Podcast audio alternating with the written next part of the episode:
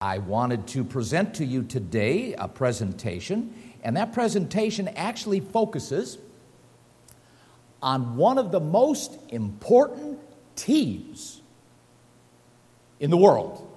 And no, I'm not talking about the Cavaliers, nor am I talking about Golden State, or definitely not the Cleveland Browns. but this team is a very important team. As a matter of fact, this particular team has the capability and potential of affecting world conditions, cultures. It's a team that does, in fact, impact many, many conditions we find ourselves surrounded by. And as a matter of fact, some of you, some of you are already on that team. That's right, you're already on that team. It's a great team. You know what team I'm talking about? Your mind's clicking. Anybody have an idea? Christianity. That's, that's good. But no, I'm not talking about Christianity. But I am talking about Christianity because we're going to be talking about the Bible. So, in many respects, I guess by extension, indirectly, we will be talking about Christianity. Very good. But specifically, I'm talking about marriage. I want to talk about marriage today.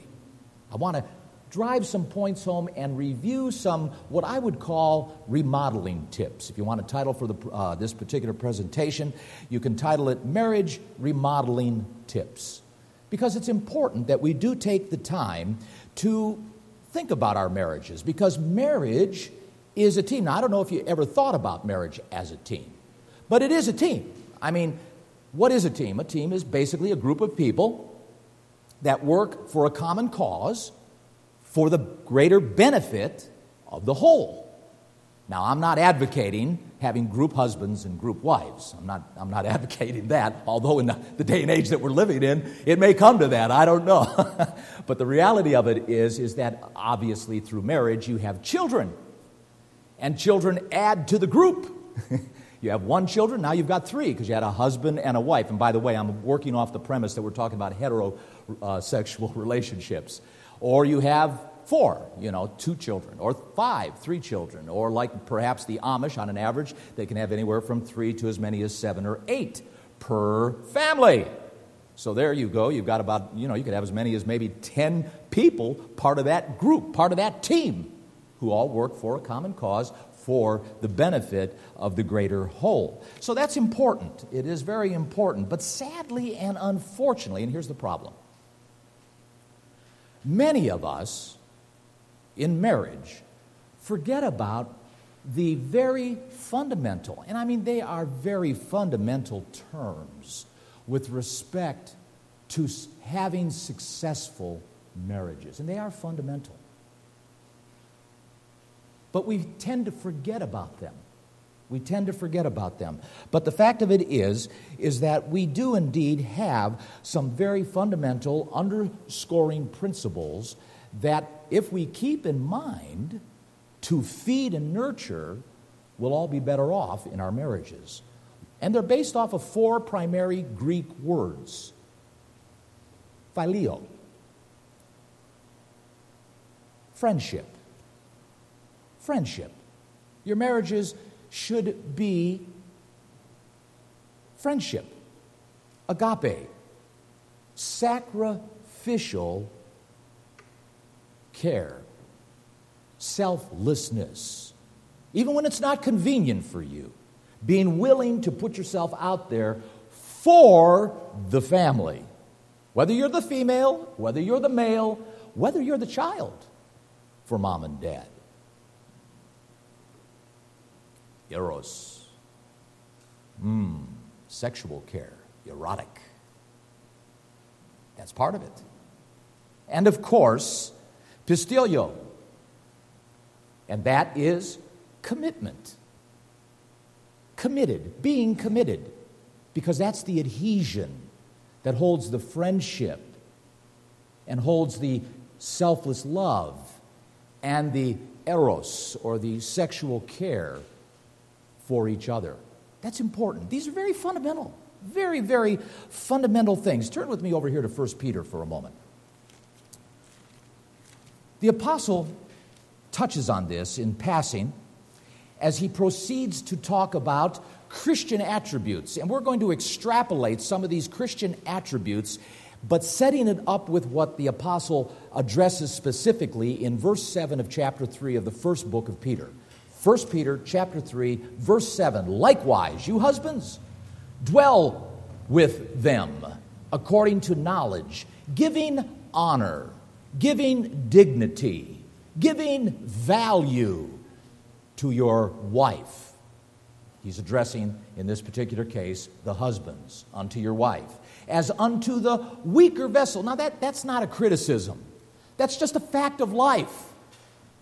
Men generally, by species, by virtue of the species of the male, is the stronger of the two. That's just life. It's not meant to be a criticism in any way, shape, or form to the ladies, although some of the ladies today, I, I've seen them on TV wrestling and boxing and lifting weights, may even in some cases be stronger than a guy. But the reality of it is, the design, the original intent was that not as a criticism, but just as an observation of life itself, that they are uh, a bit uh, less strong than the male species. And as being heirs together, now here's the equalizer even though one may be physically weaker than the other does not give any disrespect or uh, what you could say delegitimizes or devalues their value because, equally speaking, they are both heirs to eternal life.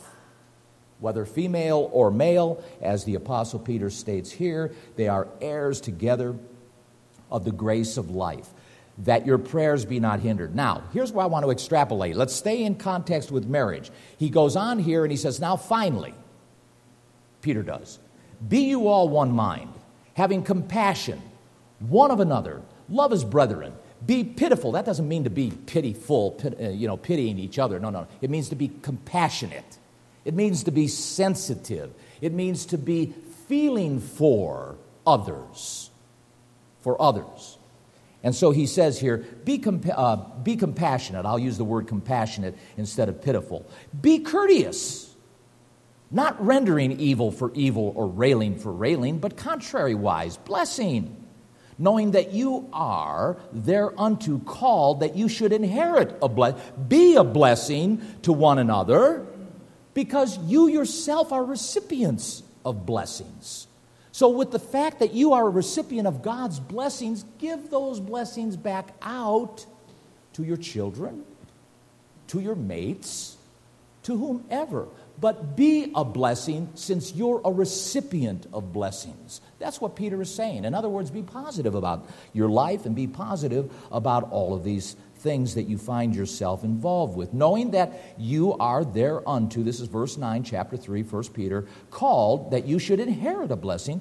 For verse 10 now, for he that will love life and sees good days, let him refrain his tongue from evil and his lips that they may speak no guile. Let him eschew, that is, to avoid, to, to shun evil, do good. Let him seek peace, pursue it. You should seek peace in your families, seek peace among each other, seek peace among the children. Try to bring them uh, together and around. Be at peace, not at odds with one another, in working toward the benefit of the greater whole. Keep that in mind. It's always for the benefit of the greater whole. What's the greater whole? Anything outside of you. Even if it's only your husband or your wife Maybe you don't have any children. Bottom line is, it's outside of you. The greater whole is you and whomever else in your mate, uh, as your mate. We read here, "For the eyes of the Lord are over the righteous; his ears are his ears, I'm sorry, are open unto their prayers. But the face of the Lord is against them that do evil." Verse 13. And who is he that will follow harm if you be followers of that which is good. So, what we're saying here is marriage is an institution that God has installed, God has erected, God has designed, God has constructed. And for the reason being to be a mutual beneficial environment so that you and I can maximize what we have to offer to humanity. In other words, our marriages ought to be reinforcing to us to maximize our greatest skills as individuals within the core of the marriage. The marriage should not be counterproductive and causing us to recoil, to be held down, to be restrained, or to not be able to achieve our maximum benefit for, again, I'm going to keep repeating myself, for the greater whole. It's important that we understand that because it is a, should be, mutual beneficial relationship uh, that all of us are indeed enjoying, or at least we should be enjoying. However, however, unfortunately, there are no guarantees, are there? No guarantees that our marriages will work out. Furthermore, there are no guarantees that even if you, being in the church, are in the church and both are in the church, both share the same faith, there's still no guarantees that your marriage will be successful. Now, why is that? Why no guarantees to avoid the D word, divorce? Well, frankly, there's a major difference, a major key that makes the difference. Now, there is an advantage, and don't get me wrong before I answer that question that I just posed here. There is an advantage of sharing one's faith and working together in that common faith because statistics prove that you can reduce your chances by as little as 25 to 50 percent of divorce. You can reduce the chances of divorce if indeed you do share a common faith in that regard by 25 to 50 percent. But again, there is still no guarantee of being able to take advantage of that advantage. Why? Because we don't work at it. We don't work at it. We get lazy. We get complacent.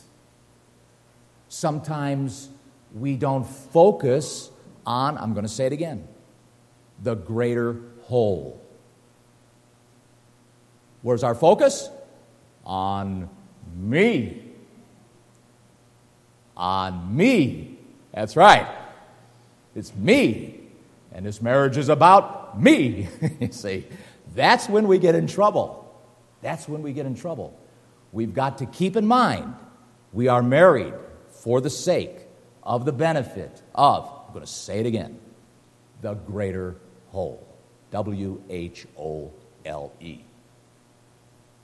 That's important for us to grasp in terms of our concept because it is sad that we do miss taking advantage of this 25 to 50 percent reduction of potential of experiencing divorce if we would only stay active and participate in the in the uh, uh, activity of and in the benefit of our marriages. Because you see we got to look at marriages as an investment if you don't make deposits into the investment, you reduce your yield. You can't keep just taking, you see. You can't just keep taking from it without depositing something back in it. You must be vested if indeed the greater whole is going to be healthy and operate beneficially for maximizing those involved. And that includes the children, by the way, as well. Because if mom and dad are at odds with one another, the children also suffer. Wouldn't you agree? Absolutely.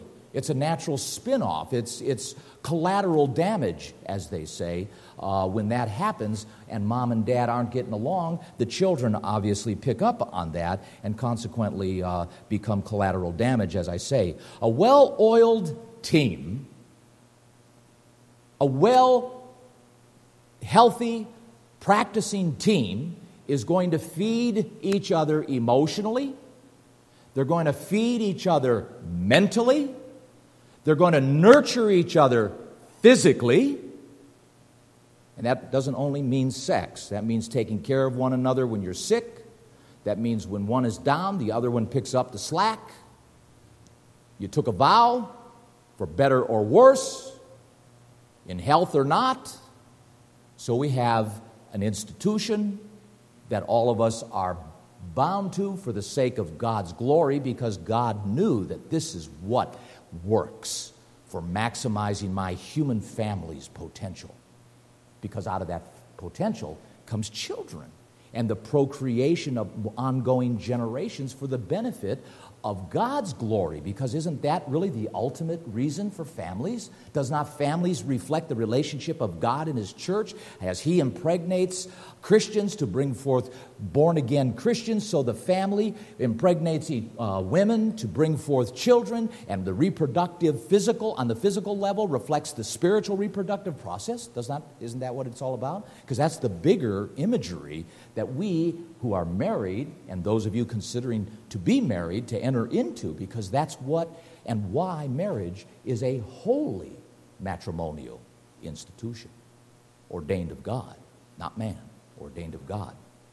So we need to invest in our marriages, and we need to certainly uh, understand that if indeed we are going to have the maximum benefit of our relationships, then we need to focus on being oriented toward the benefit of the greater whole.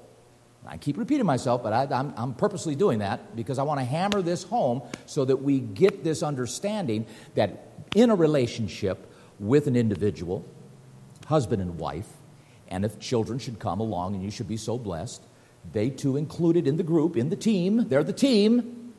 We work as a team. We work for the greatest benefit of each other. And so I want to review. I want to review a few keys, tips for remodeling some of our, our marriages for the benefit of perhaps uh, improving our situations because regardless of whether or not, regardless of whether or not your mate shares your faith or not, if you apply these particular tips, and more importantly, sustain. Sustain. You've Got to keep maintaining it. You see, because as time goes on, being human, you know it as well as I do, I'm the same way. Time seems to erode our drive, our motivation, and we're not as compelled as we were when we were in the honeymoon stage when we were dating, I mean, we were hot, you know. but, but in all due respect, after the dating is over and the marriage settles in and the honeymoon is over and things are cooled off and now we're down and settling into the saddle for the long run because marriage is not a sprint. Oh no. Those of us who have been married for a few years understand very well it is a long, over the country, uh, cross country race in that respect. It's not a sprint. Doesn't get by uh, just by exercising, uh, you know, power strength, so to speak. So we need to sustain, apply and sustain these tips. So I want to share some of these tips with you. Staying in 1 Peter chapter 3, we're going to go back to that here in a moment. But tip number one understand both of you are, now this may seem a bit disjointed, but I want you to understand this. Both of uh, we need to understand that both of us, whether we are husband or wife, both of us are sinners. Neither one is better than the other. We're all sinners. And therefore, we need to be compassionate in our understanding toward each other.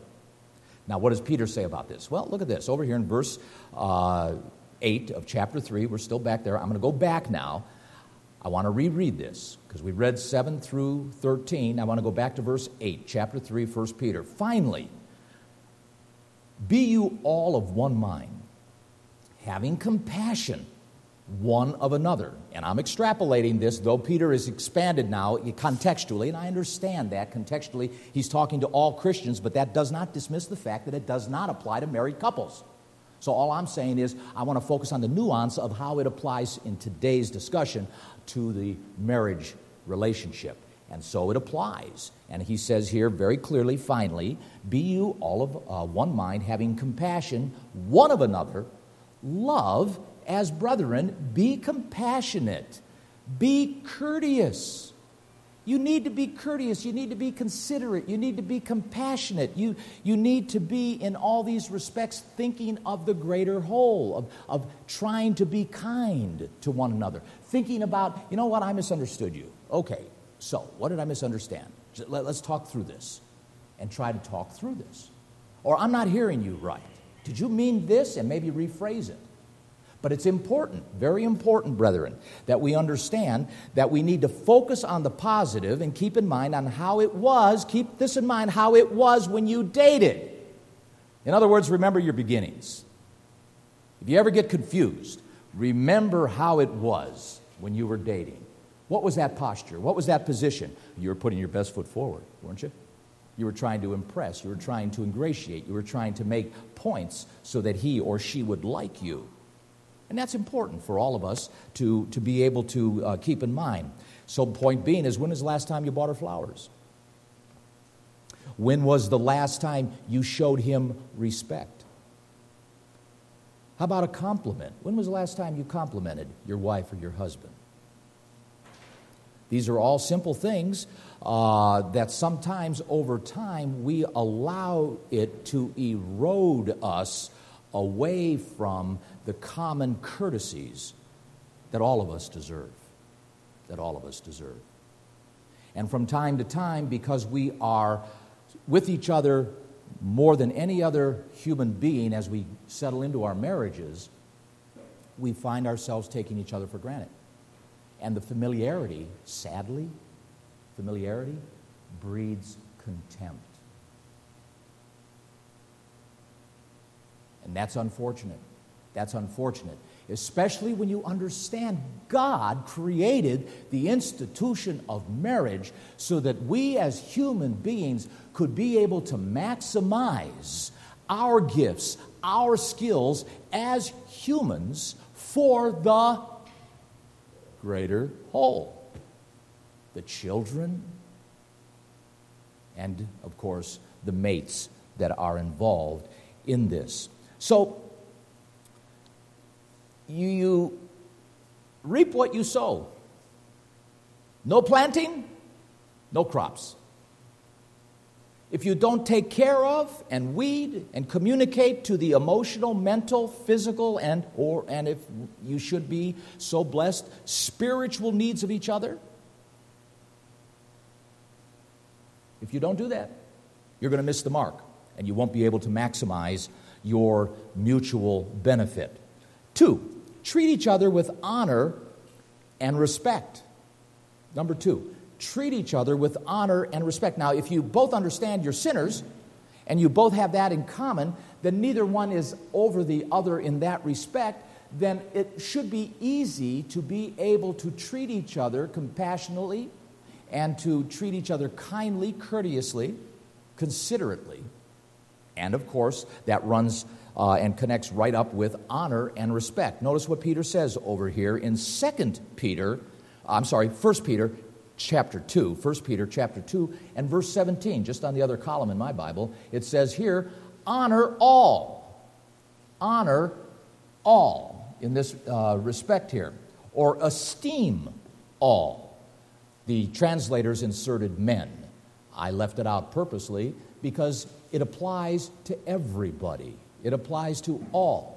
It even applies to people outside the family. It applies to people at work, friends outside of your closed circle, people you might meet in the grocery store. Honor all. That's what uh, Peter says here. Now, going back to verse 7 of chapter 3, staying right on the same page here on the other column in my Bible, he says in verse 7, and I want to reread now verse 7 likewise, you husbands, dwell with them to, uh, according to knowledge giving honor, honor to the wife So it's important. It's important that we do honor and respect each other, and certainly that is done very simply by remaining sensitive to each other. Go over here with me to uh, 1 Corinthians chapter 13. 1 Corinthians chapter 13. 1 Corinthians chapter 13, this is, many of us know it as the love chapter. Being sensitive to each other's needs is a very critical key in being able to maintain honor and respect and operating in a courteous, considerate fashion. Here in 1 Corinthians 13, we read in verse 4, and I, am just going to key in on uh, just a few. I, we're going to come back on this, but I'm going to pick this section of the, of the scriptures apart a little bit as we apply them step by step. And again, we're under point two, treating each other with honor and respect, and that is achieved by maintaining a certain level of sensitivity toward one another. And how do you do that? Well, right here, charity, agape, sacrificial, selfless love suffers all, for better or worse, suffers all. He goes on here in verse 5, and he says, uh, is not easily provoked. Is not easily provoked. And in verse 7, bears all things. I mean, all things? yes, it bears all things. The fundamental terms that marriage is based on is what? Friendship, sacrificial, selfless love, sexual care, and the adhesion that makes all that work commitment, the C word. The C word commitment, never giving up. That's the point. That it holds it all together. That holds the friendship together. That holds the agape together. That holds the, the sexual care together because it's all held together by commitment. Commitment. So, how does that happen? Well, in other words, here, what we're reading, how do we maintain a certain sensitivity with each other? We must be patient. We've got to be patient. That's why Jesus said in Matthew, He said, possess your soul in patience. I know all of us, I mean, we reach our limit. I mean, it's like the teapot getting to the, the boiling point and we're about to whistle. You know, the steam is about to go through the cap and whistle, you know how the teapot does. And we reach our, as they would say, proverbial limit. We can't handle any more burden, any more weight. I mean, we are about to receive the, the proverbial stick that breaks the camel's back. But guess what? Take a deep breath. Possess your soul in patience. Ratchet it down. This too will pass. Keep it all in perspective for the greater whole for the greater whole. And what is the greater whole? Well, let's take it another step. Let's ratchet it up another step. What's the greater whole? Is it the happiness of your marriage and the environment of peace and well being in your family? Absolutely. But what is beyond that? Spirit life, eternal life. That's the greater whole. That is the maximus of what you're doing, what you're doing for. That's why you throttle back the steam in the teapot. That's why you take the deep breath and exhale and possess your soul in patience. For the sake of the children? Yes. For the sake of your mate? Yes. But why else? For the glory of God. For the glory of God. Because the bottom line is, at the end of the day, what underscores all that we do as Christians, is it not for God's glory? Is it not because we represent God in persona? In, and in our personalities and everywhere we go, the expression of our personalities should be framed in the reflection of Christ in us. That's what the days of unleavened bread teach us, do they not?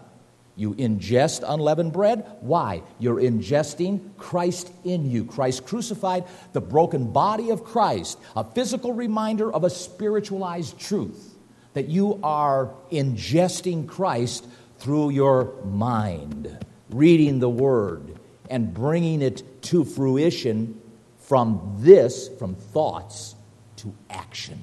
How? Through application.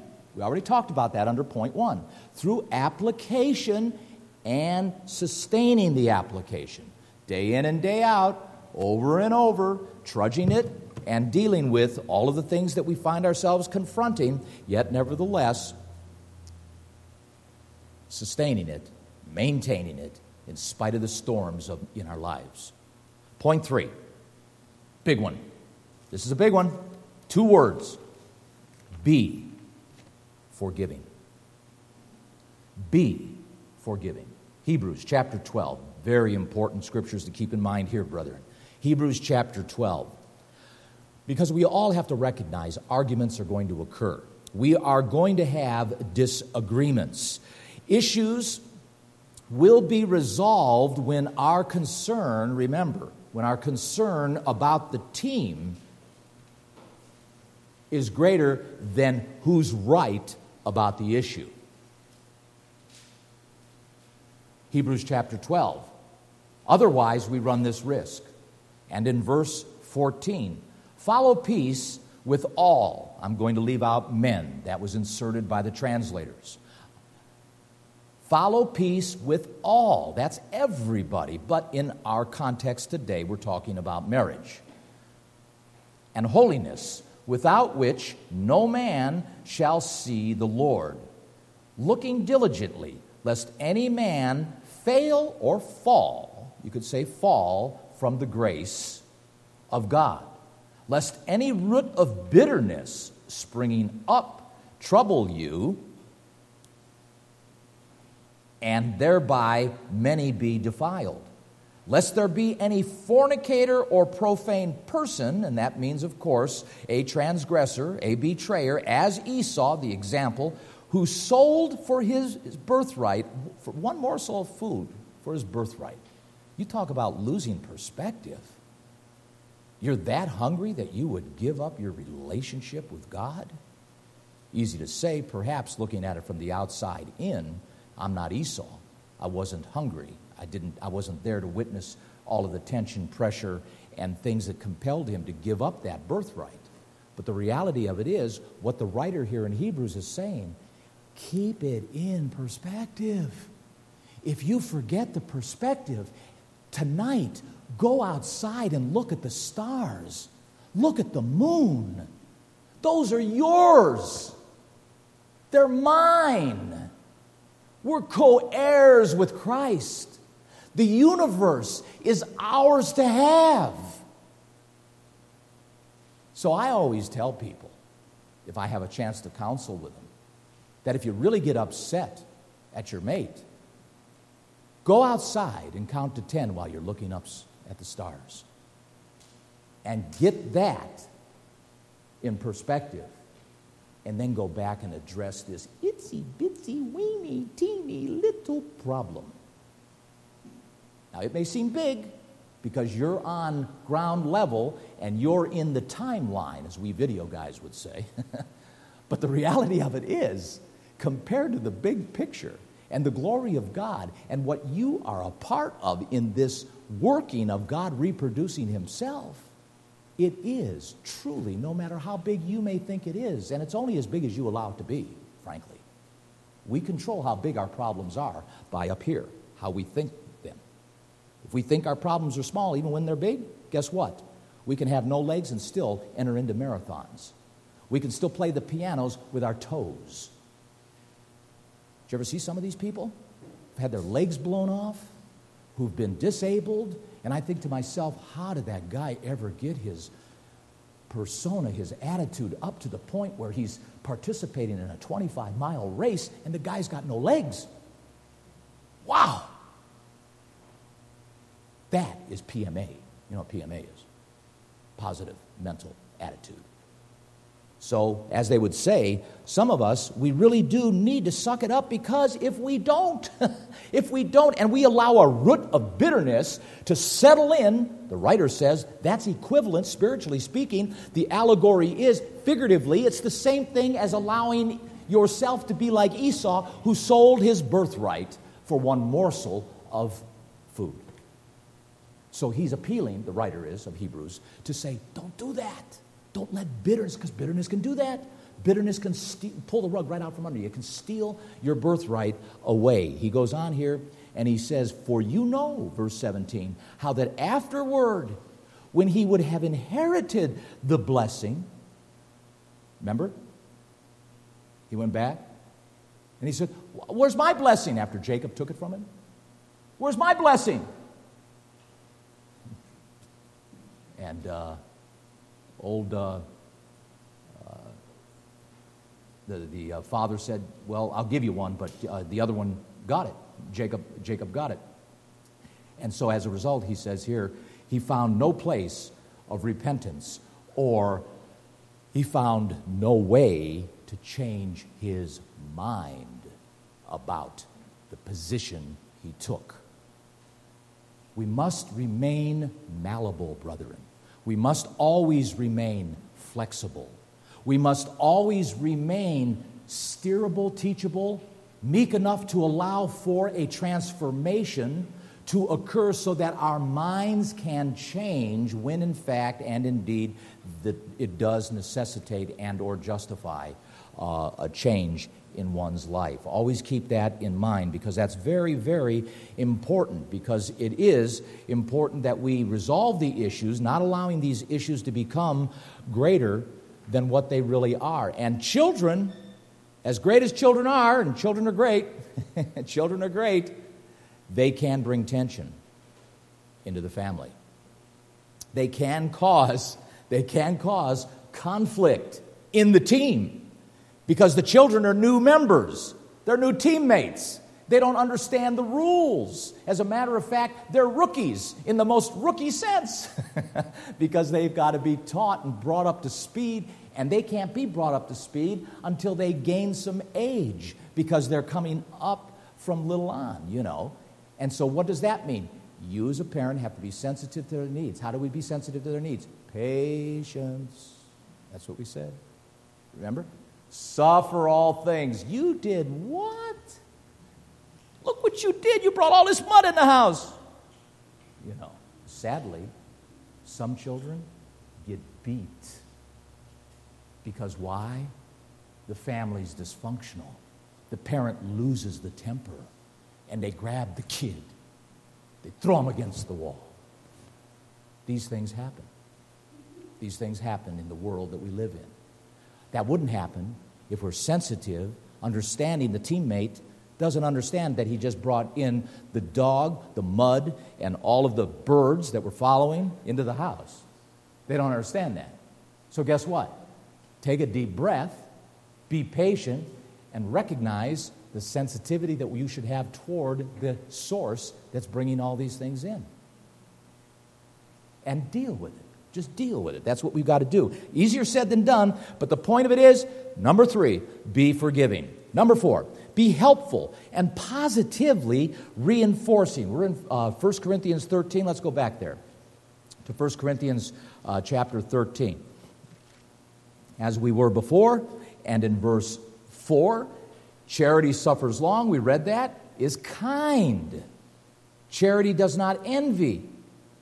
Charity or agape, this selfless, sacrificial love, vaunts not itself, it's not puffed up, it does not behave itself unseemly, it does not seek its own, is not easily provoked, and thinks no evil. In other words, it's constructive. It's constructive, reinforcing, and positive, and does not in any way seek its own. Because why? It's not about you anymore. If you want it to be about you, stay single.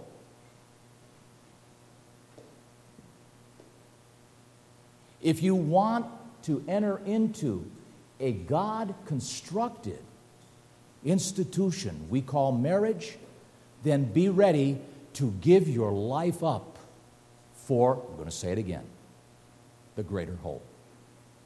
The greater whole.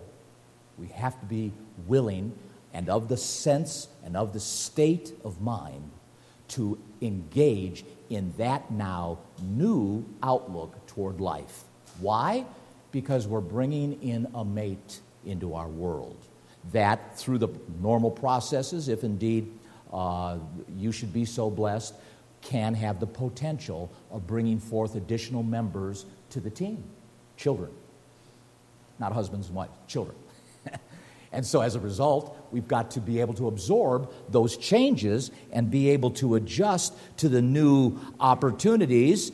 Some would like to call problems, but I say opportunities for utilizing what these children bring in in terms of circumstances and situations to add to your growth in dealing with what they expose you to that will try your patience. it will try the fabric of your relationship. Yes, children can do that. And certainly we as parents need to expect those things and not be caught blindsided expecting that our families are going to be all so perfect and our children are going to be just right, you know, down the line, walking the narrow, straight path line, because it doesn't happen that way. It doesn't work that way. So we've got to understand that we've got to be flexible. That's right. We've got to be flexible. Have to value each other's opinions. Talk openly and honestly. And you do that by being helpful. And of course, as I say, this is number four being helpful and positively reinforcing. Number five, and the last one, I want to share with all of you. And this is important. This is very important. And if indeed, and it doesn't matter if you're married to a Catholic, if you're married to a Baptist, I don't care if you're married to a Pentecostal, a Presbyterian, I don't care if you're married to an agnostic. Now, you may have somewhat of a problem if you're married to an atheist, but I'm not so certain what a Christian would be doing with an atheist. But putting that to the side, the fact of it is, my point this next tip will work regardless of whether or not that individual shares your specific Sabbath keeping Church of God culture belief. Because at the end of the day, what's most important is the benefit of the greater whole. The greater whole. However, obviously, compromises can't be made that is what you have to work out with if indeed you don't share a common faith. But if you're both Christian, you might even get away with this.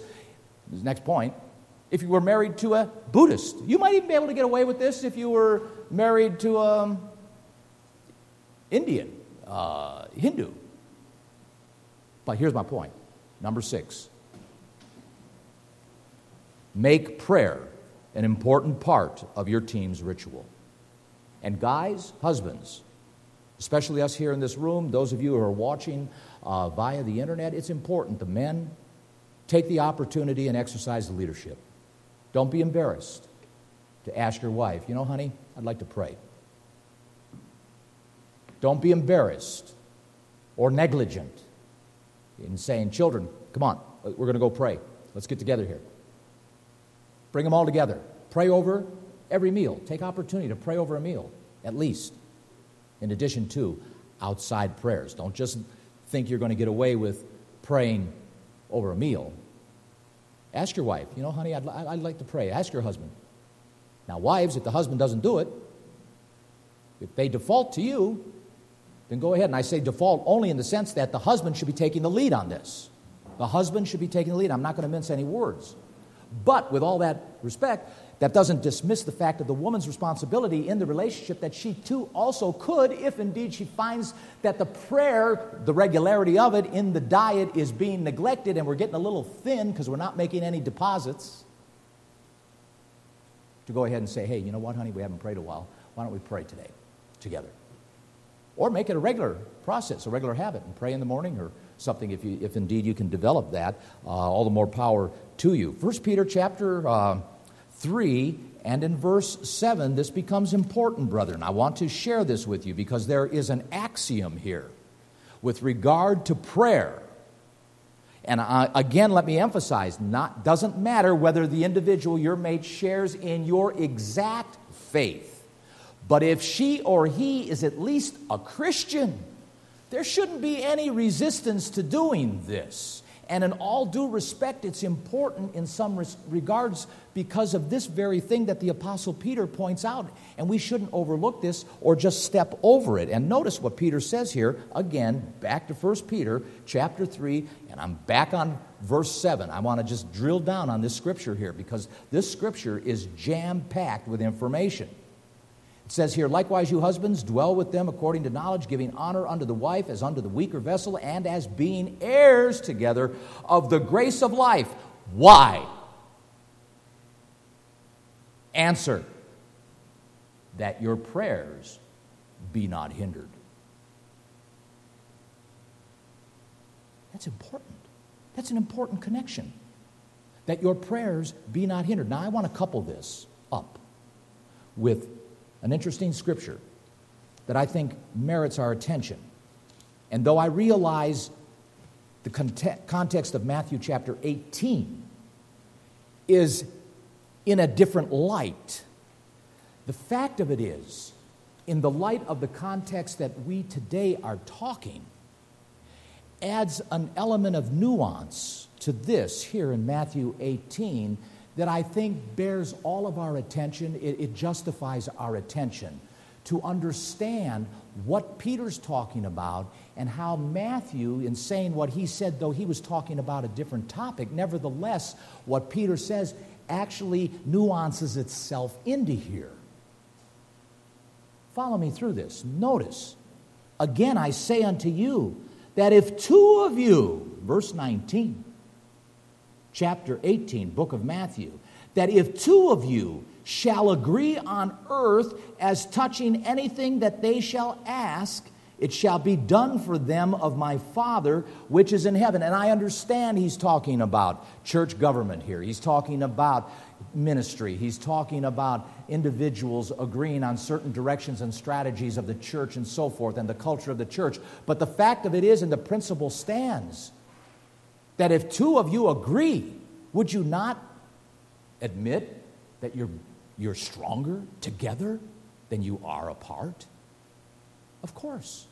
That's why the Bible says two is a real advantage, three is even better, it says in the Proverbs.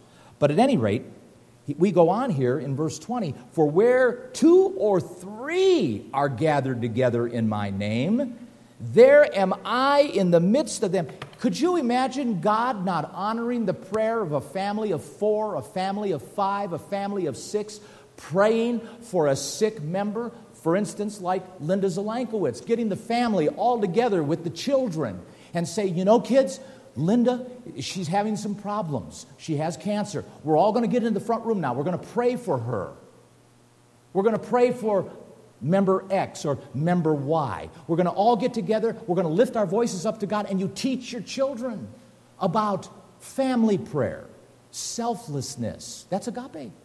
That's agape. Why is it, brethren, that we have the problems that we have today in the world that we have?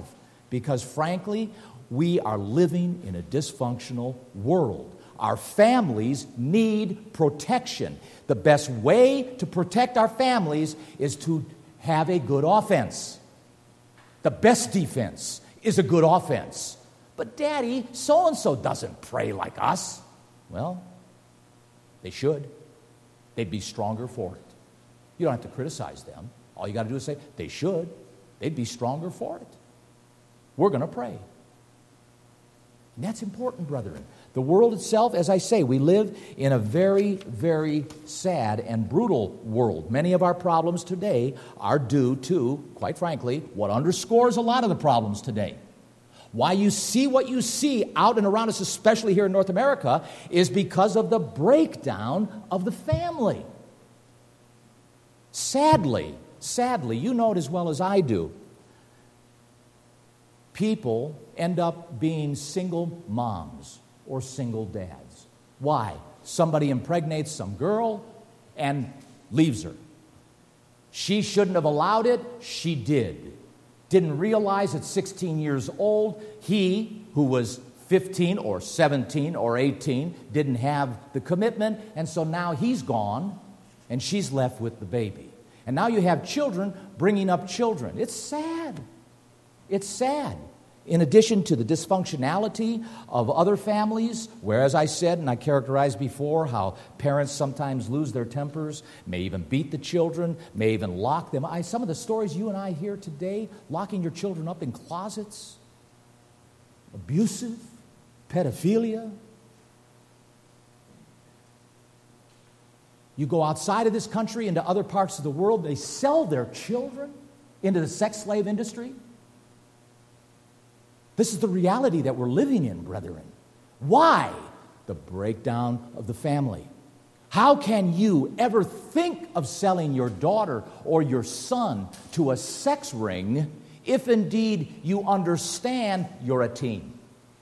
If you understand you are a God given in a God ordained institution that invokes responsibility and accountability on all those team members to generate an environment that will maximize their gifts, maximize their talents for the greater whole.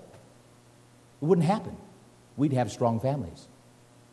We'd have healthy kids with solid perspectives and outlooks, aggressive, attempting to try to improve themselves and make money so that they can give it to others and help others who are less fortunate while they continue on in their success because they were brought up on, from a platform that was healthy and strong and reinforcing and encouraging.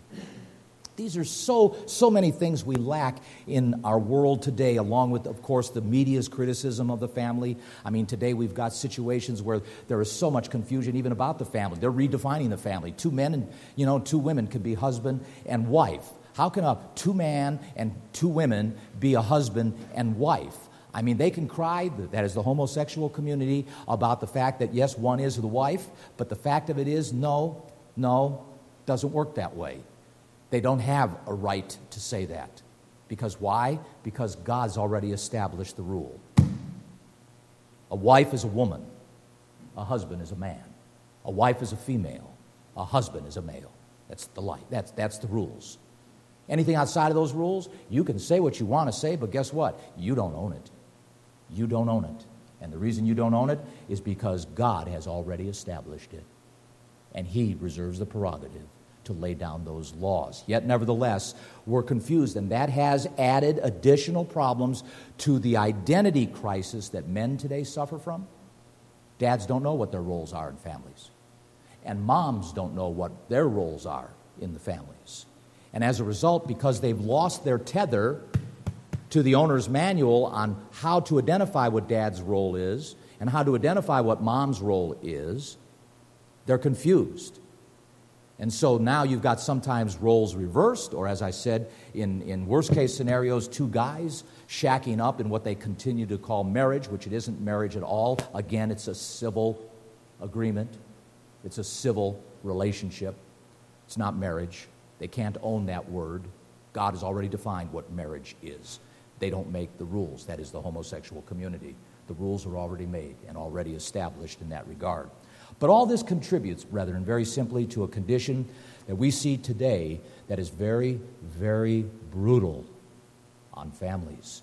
You have to be aggressive. If you're going to preserve and protect your families, you're going to have to truly be proactive and part, be a participant in the exercising of these particular points and even then some. I don't mean to even imply these six points are indeed a panacea to all of our marital issues. They're just six tips that uh, I firmly believe if you were able to apply and sustain, that's the key, and sustain certainly your marriages, your families, your environments that we all live in as families and marriages would be far better and more suited to produce level headed, well balanced young people for future generations. So, those of you who are considering on being married, Take it slow. Choose your mates wisely. Choose your mates wisely and understand that this is, that is, marriage, picking your, your mate to spend the rest of your life with, is the second most important decision next to baptism. Next to baptism, that you will make in your life. It's more important than deciding on what career you're going to go into. It's more important than deciding on where you want to live, part of the country, uh, whatever country. It's more important than deciding on buying a car or a house. It is the second most important decision you will ever make next to baptism. That is, picking your mate. So, take your time. What did we say? Be patient. Don't rush into it. Those of you who are not married, take it step at a time. Be prudent in all of your things. And remember, our marriages, keep them well and nurtured, and for the sake, that is, for future generations. That's why we need to keep them uh, well and nurtured in so many regards. And why is that so important? Because, frankly, as the family goes, you've heard this before, so goes the nation.